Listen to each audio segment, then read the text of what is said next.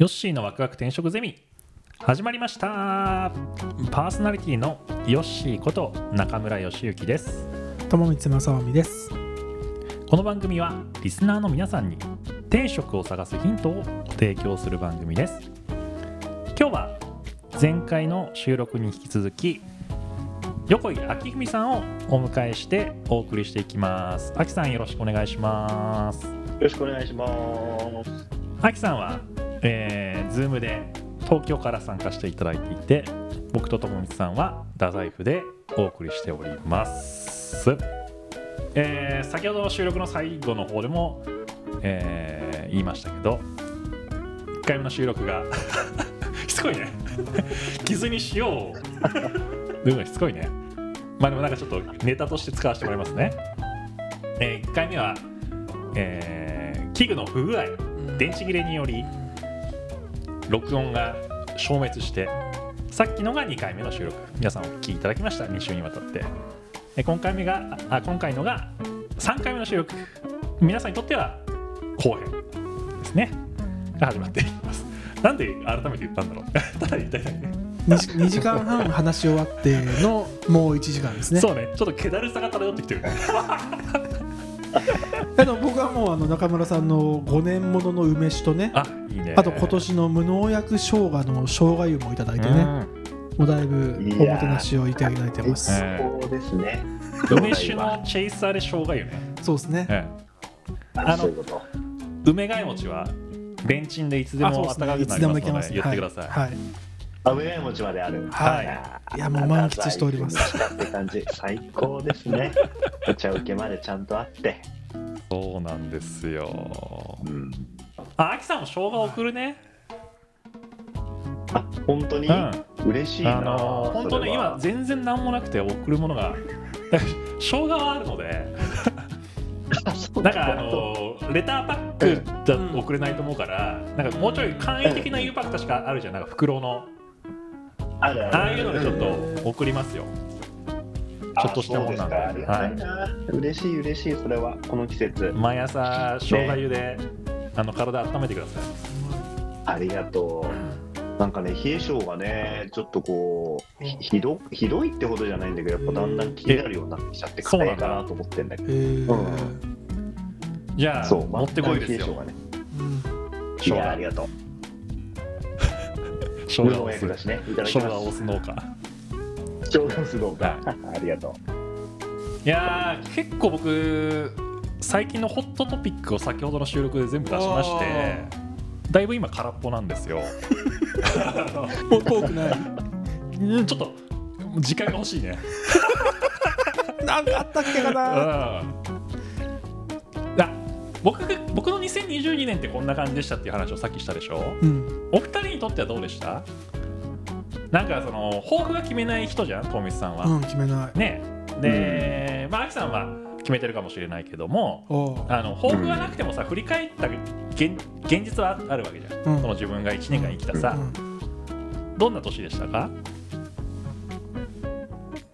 どっちからいきましょうか？え秋さん言える？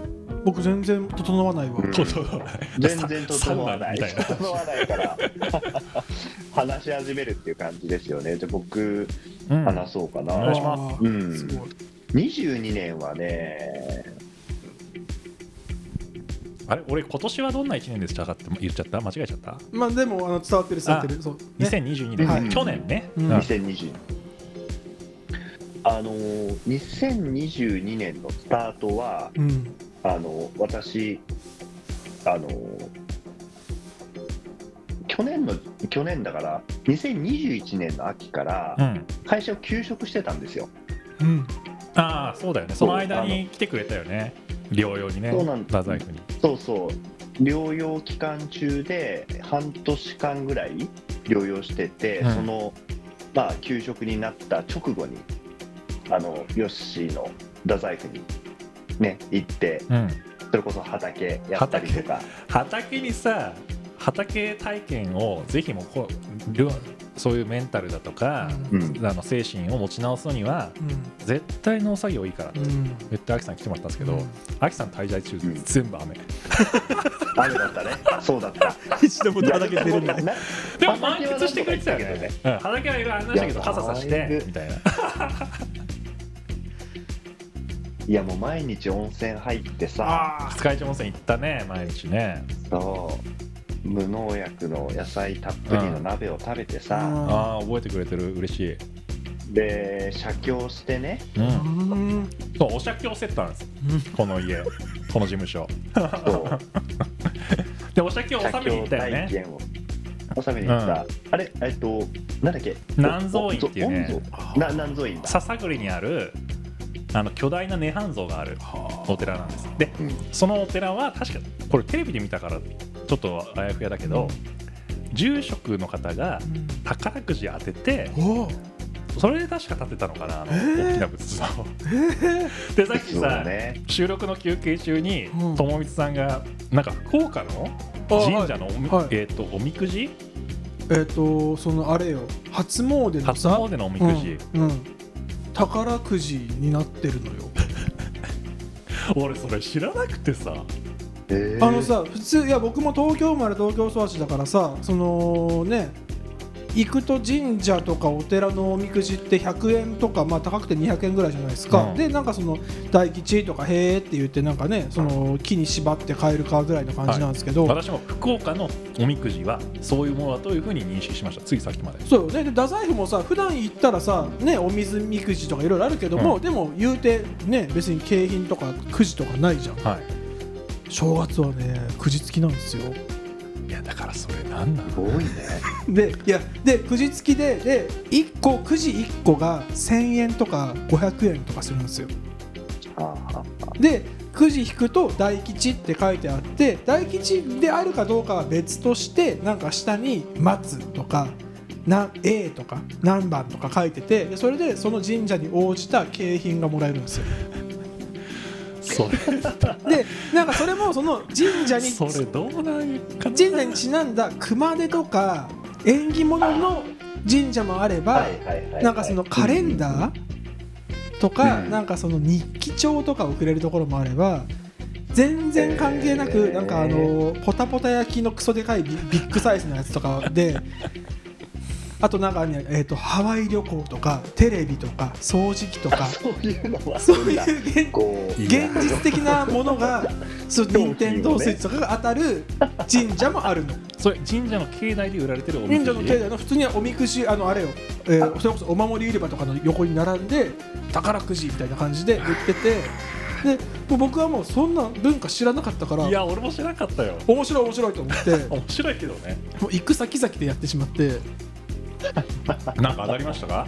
それで僕はあれ宗像さんであの、はい。なんかタイのめでたいのお置物紙の出てきた 結構大きいよ結構大きいよ。うん。の、うん当たっちゃって。もね。また行かなきゃね。う行く。また行って1000円とかのくじ引かなきゃねまたね。いやーちょっと僕はね言える立場じゃないけど 関係者でもないからね。関係者でもないしいろんな意図とか背景でやってらっしゃるんだと思いますけど、うん。僕は普通の聞くかな。えななんで知らないのぐらいの気持ちだけど？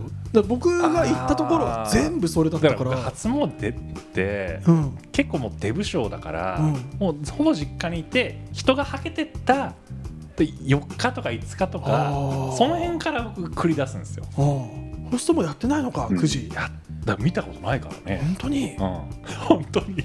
なんか九州取材に来たレポーターみたいな反応や行って確かに行って三が日行って くじ引いて。まあいいやごめんなさい。秋田の話すっ飛ばっちゃったごめんね。全然全然両ねその去年の話ねそうそう、ん。南蔵院、でも南蔵院ってね、うん。今の話のつながるわけじゃないけどね、うん。あの南蔵院ってあの大きい涅槃像があるでしょ、うん。でその中にえっと入れるんですよね、うん。まあ、これ有料プラスで有料なんだけど、ねそこのそう中に入るとその88箇所四国のお遍路88うん箇所うんうん。の、まあ、同じご利益がある。砂を踏めるんだよ確か置いねてあるんだよ、うん。あ砂か、うん。そう砂を踏めてその現地の砂が置いてあって、うん。同じご利益が得られるっていうので88 88の砂を踏んで、うん。で出てくると。で、えっと、出てきたとそう出てきたところで、あのまあ、おみくじではないんだけれども、よし覚えてるかわかんないけどさ、あれでしょ？あのねなんかわや矢羽がついうんた、とあの羽がついたね、あのこう石みたいなのをこうポーンと投げて、うん的にね。えっと、そう大吉がすこんごいちっちゃいのよ、えっとさ4センチ四方とかっていうマスみたいなものが置いてあって、うん。大吉と大大大吉が4つ、大大吉が1つっていう、でその大大吉は本当ちっちゃいのね。はで僕そこポーンって放ったら、う床に当たってそのバウンドで大大吉が入ったの。よく覚えてるね。そうだったそうだった。とでそれでもらったのがこれだから、あなんかもらってる。それ何？ラジオで伝わらないかもしれないけど。おじゅそうそうああのお年中ね。お数珠うんうん。お年中。景品もらえる。ずっとそこからつけてて。もうこれは委託ご利益があるもんだそうね。しかもバウンドして跳ねっ返りで入ってんだもんね。そうそうそうそうね。あのおみくじじゃないけど自分の実力で勝ち取ったものですけど。あのそういうものを身につけて、普通それで物もらえないじゃん。そうね。景品やっぱつくのよ。福岡。最近の福岡は。福岡現実的なやつ来るね。わかりやすいやつ。物くれんのよなんか。やっぱ結びつき感じるよね。なんかも感じる感じる。うほら感じる。まそう。物があるとね。だし嬉しいわけですよ。嬉しい。特別感すごくあってすごく大事にもう毎日つけてるんですけどまあそれは置いといてまあそんなあ二年でもそうだ毎日つけてるぐらいなんだ。すごいよ。嬉しいね。ううん。ん1年前でしょ？うん。ほぼ1年前で、そっか。こそっからその10 12か月後に2022年が始まったわけね。そうそうそう。その年中とともにね。療養期間中でそうお年中とともに療養期間の中で始まった、はまあ、年始でしたと、でそううつなんですよね。うつ病いうん。の、えっと、診断で給食に入っていて、であのーちょっとさすがにうん。初期はかなり、あのーきつかったんです。やっぱメンタルが。そりゃそうよ。あの、休みに入った初期はね。うん。うんだから、あのー家族にすごく迷惑をかけることになって、うん。まあ、主にはあの奥さんだけれども、やっぱ家のことも何もできないしあの、まあ、収入はちょっと国の制度でねあのそういうこうあの保険が傷病手当金っていう保険が出るんだけれども、はいあのそれ以外のところはもう全部奥さんに任せきりっていう状態になったので、もうさすがにこうあの伝えざるを得ないってことでうちの両親と奥さんの、えー両親、まあ、義両親だよね、うん。2人にももうお伝えしてう、ん。もういもうなんていうんですか一方的に助けてもらうというかね、ああのそんなあそりゃそうよ。頼れるもんは頼んなきゃね。そういう時はね。スタートしてたんだけど、うん。やっぱりこうなんて言うんだろうな。すごくこう情けなさとかね、なるよあねの申し訳なさとか、うん。うんそういうものでもうかなりこう負の気持ちで満たされた感じの印象ですね、うん。今年のやっぱ1月とか。だからね、あの1年前に福岡に行って、だいぶこうリフレッシュできたんだけど、やっぱ戻るとね、現実があって、うん。なかなかこう、気分も上がらないし、そりゃそうだよね。まあ仕事してるわけでもないし、うん。うん。っていう中で、そうそう、まあ、そのとこからスタートしたんだけれども、でそれでこう、まあ、もちろん、あの療養する中でどんどん良くなっていって、うん。えー今年の5月かな、に復職をしまして、うんうん。だから、転職ゼミが始まるぐらいじゃないかな、あまあ、その5月っつったらそうだね収録したのそうんだけどああそうだね。うんうん。そこはもうあの普通に働き始めてっていう感じ。のあでもそれぐらいだよね。アキさんにさオフ会のき切り盛りやってほしいみたいな連絡したのはラジオ始まる前だったもんね確かね。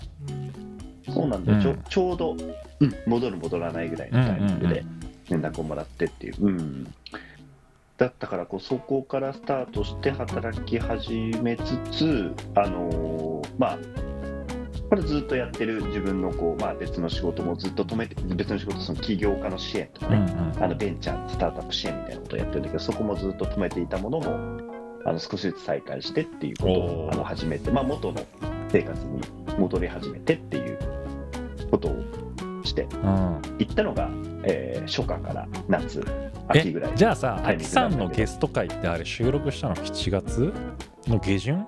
うん。6、7、7月かな？7月下旬ぐらいだよね確かね。7月か、うんうん。じゃあまだ復帰したばっかりぐらいだったんだ。そうだね。復帰して2ヶ月経ったぐらいかあーそう見えなかった、まあ元気になってたんだね。なそう。あのねかなりもう大丈夫な状態でも大丈夫を重ねて戻ったから、うんそれぐらいがいいね、割とこう、うん、戻ったタイミングから普通にちゃんとやれてっていううんはいはい。感じで戻ったのよ。ううん。んで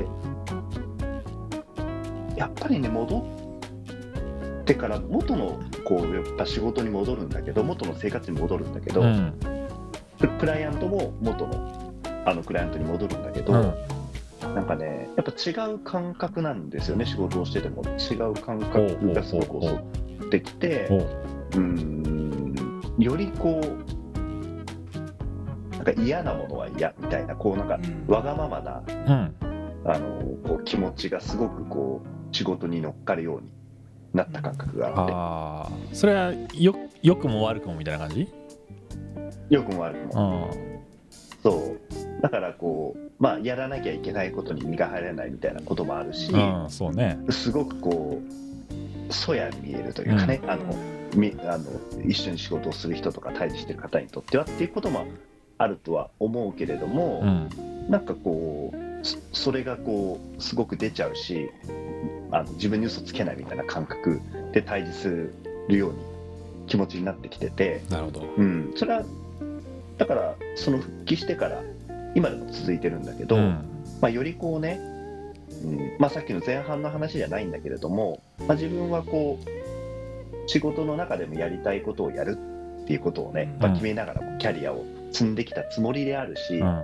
今やってることも当然そういう意思決定の中でやっていることなんだけれどもやっぱりこう、あのー違うなと。うん。でそれはこうなんだろうなこう自分印じゃないんだよね。ほ横井秋文印じゃないんだよねやってることが。っていう感覚かなってうちょっと思ってて、それはやりたくないことやってるってこと？うん、やりたくないことだしそうあの自分の、うんまあ、思いもそうだし自分のこう自分としだけの価値っていうのかな。うん。を提供できてるって感覚がない。俺だからできてることって感じじゃない。と、う。ん。あーなるまあ、ほど組織ってそうねじゃん。うん。そうあるべきだったりする側面もあるしね。組織ね。そうそうう。うん。ん。だからどこまで行っても自分がいなくても要は休んでた時期も、ま、もう何の問題もなく回ってて、うんうん、復帰ししたからといって、まあ、それはそれで戻ってきて助かるよとかうん。またプラスアルファの方ができるっていうのはあるんだけどうん。も、うん。やっぱりこうあの必必須ではないっていう事実がやっぱある中において、うん。まあ、その思いをさらに強く追っていて、まあちょっと2023年はこうそういう自分印じゃないけれどもうん。より色濃く自分のこまあやりたいこととかね、あの価値みたいなものを世の中に対してダイレクトに提供できるようなことをしていきたいなと思っているんだけど今は。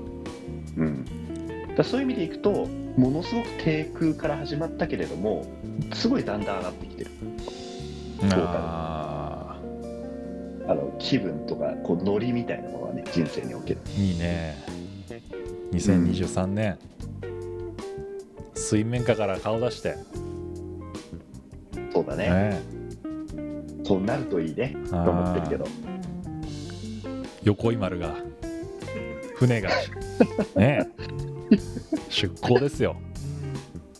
結構でしたね。大海原。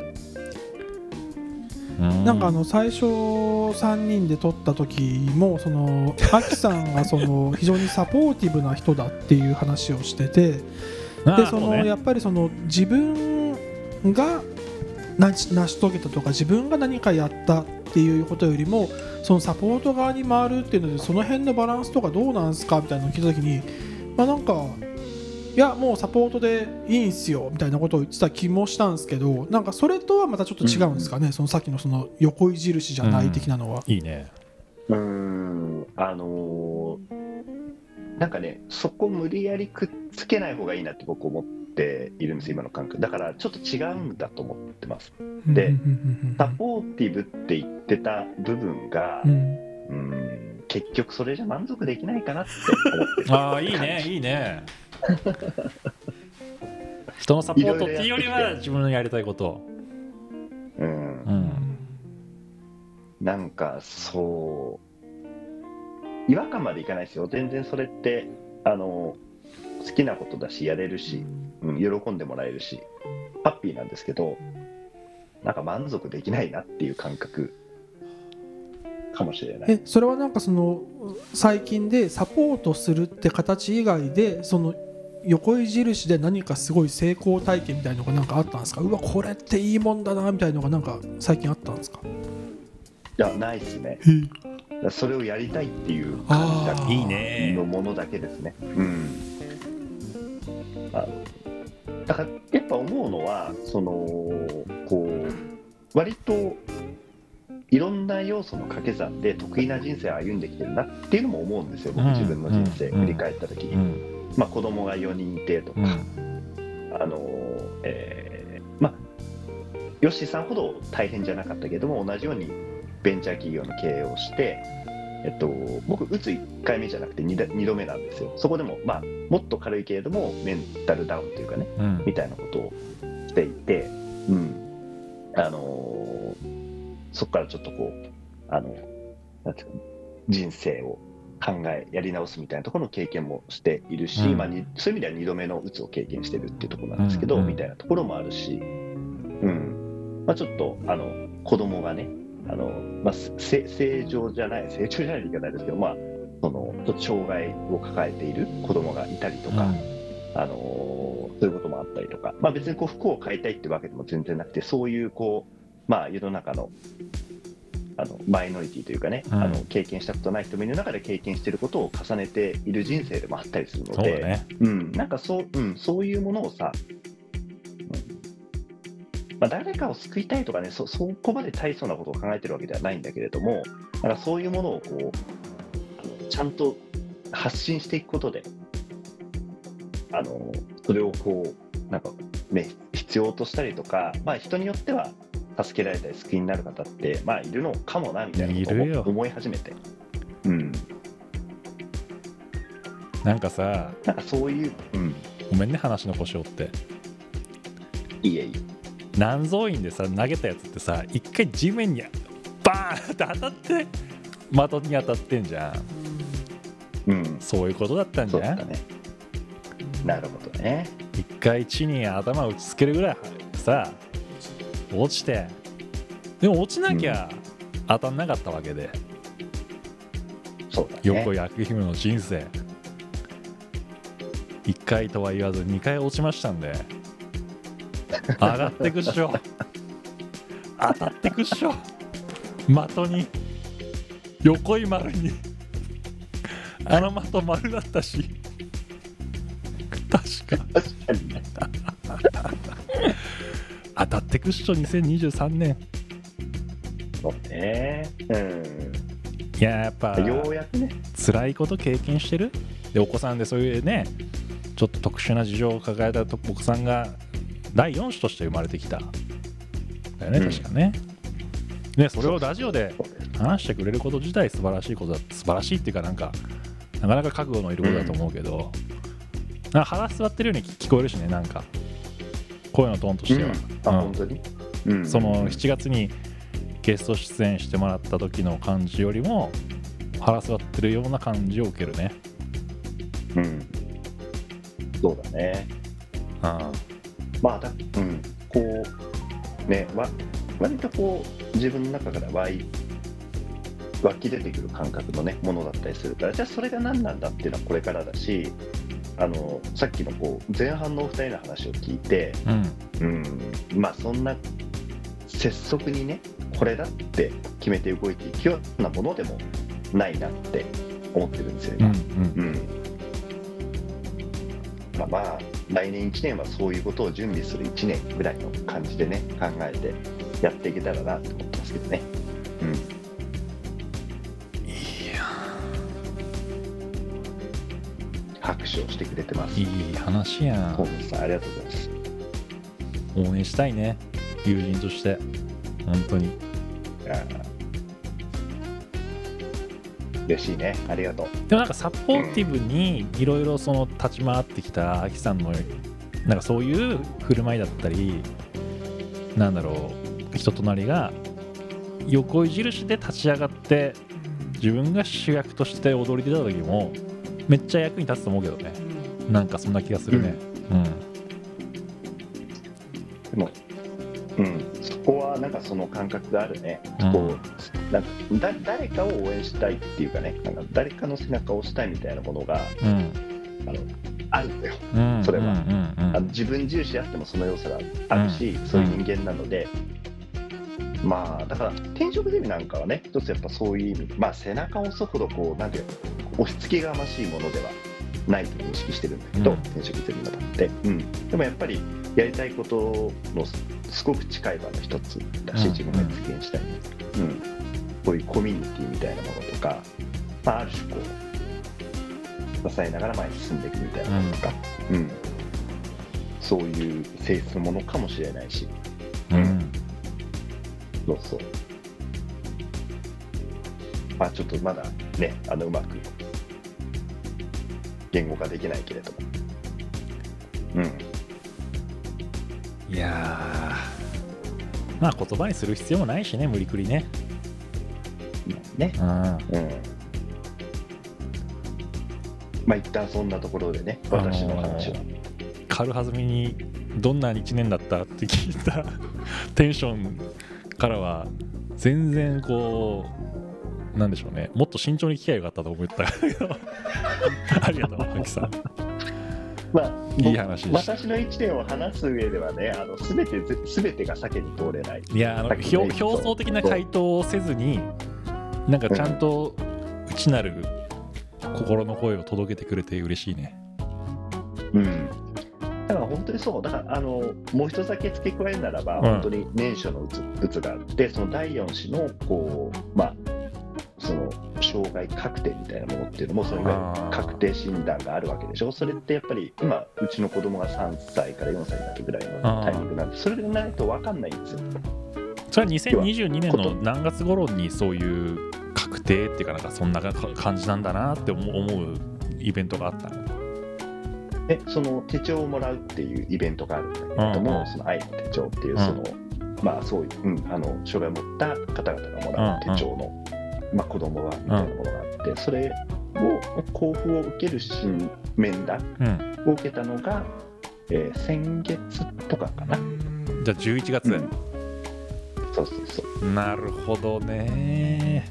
まあでもそこに至るまでもさ、うん。あの今年の春からうん。あのそういうこう普通の、えー定型児の子が通う保育園とか幼稚園じゃない、うん。発達センターっていうねそういう子が通うセンターに通い始めてっていうのは、この4月からっていうのもあったし、うんうんでそこからの認定があってっていうことなな。るほどので、まあなそうプロセスをたどって、うん、ってことね、うん。そうそうそう。うん。だからやっぱりそういうものがねあの一個一個こう、うん、積み重なっていく中での自分のこう、まあ、生き方に対する考え方の変化うん。につながっていってるのかなっていう感じはするけどね。なるほどね。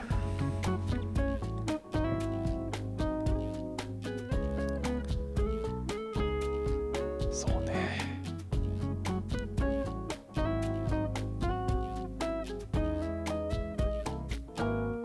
ありがとうございます。聞いていただいて。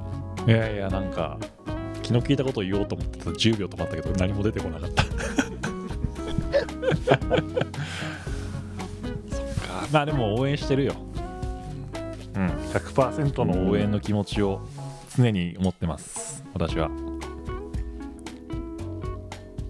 嬉しいね。うん。嬉しいです。うん。なんかねさんはどうですか？すみません、うんちょっともう話を変えちゃおうと今思ってたけど、なんか言おうとしてた？らごめんね。いやしょうもない話っす。進めしましょう。進めましょう。なんかね自分の僕の方はですねうん。まあなんかこう2022をそれっぽく言おうと思えばいくらでも言いようはあるんですけど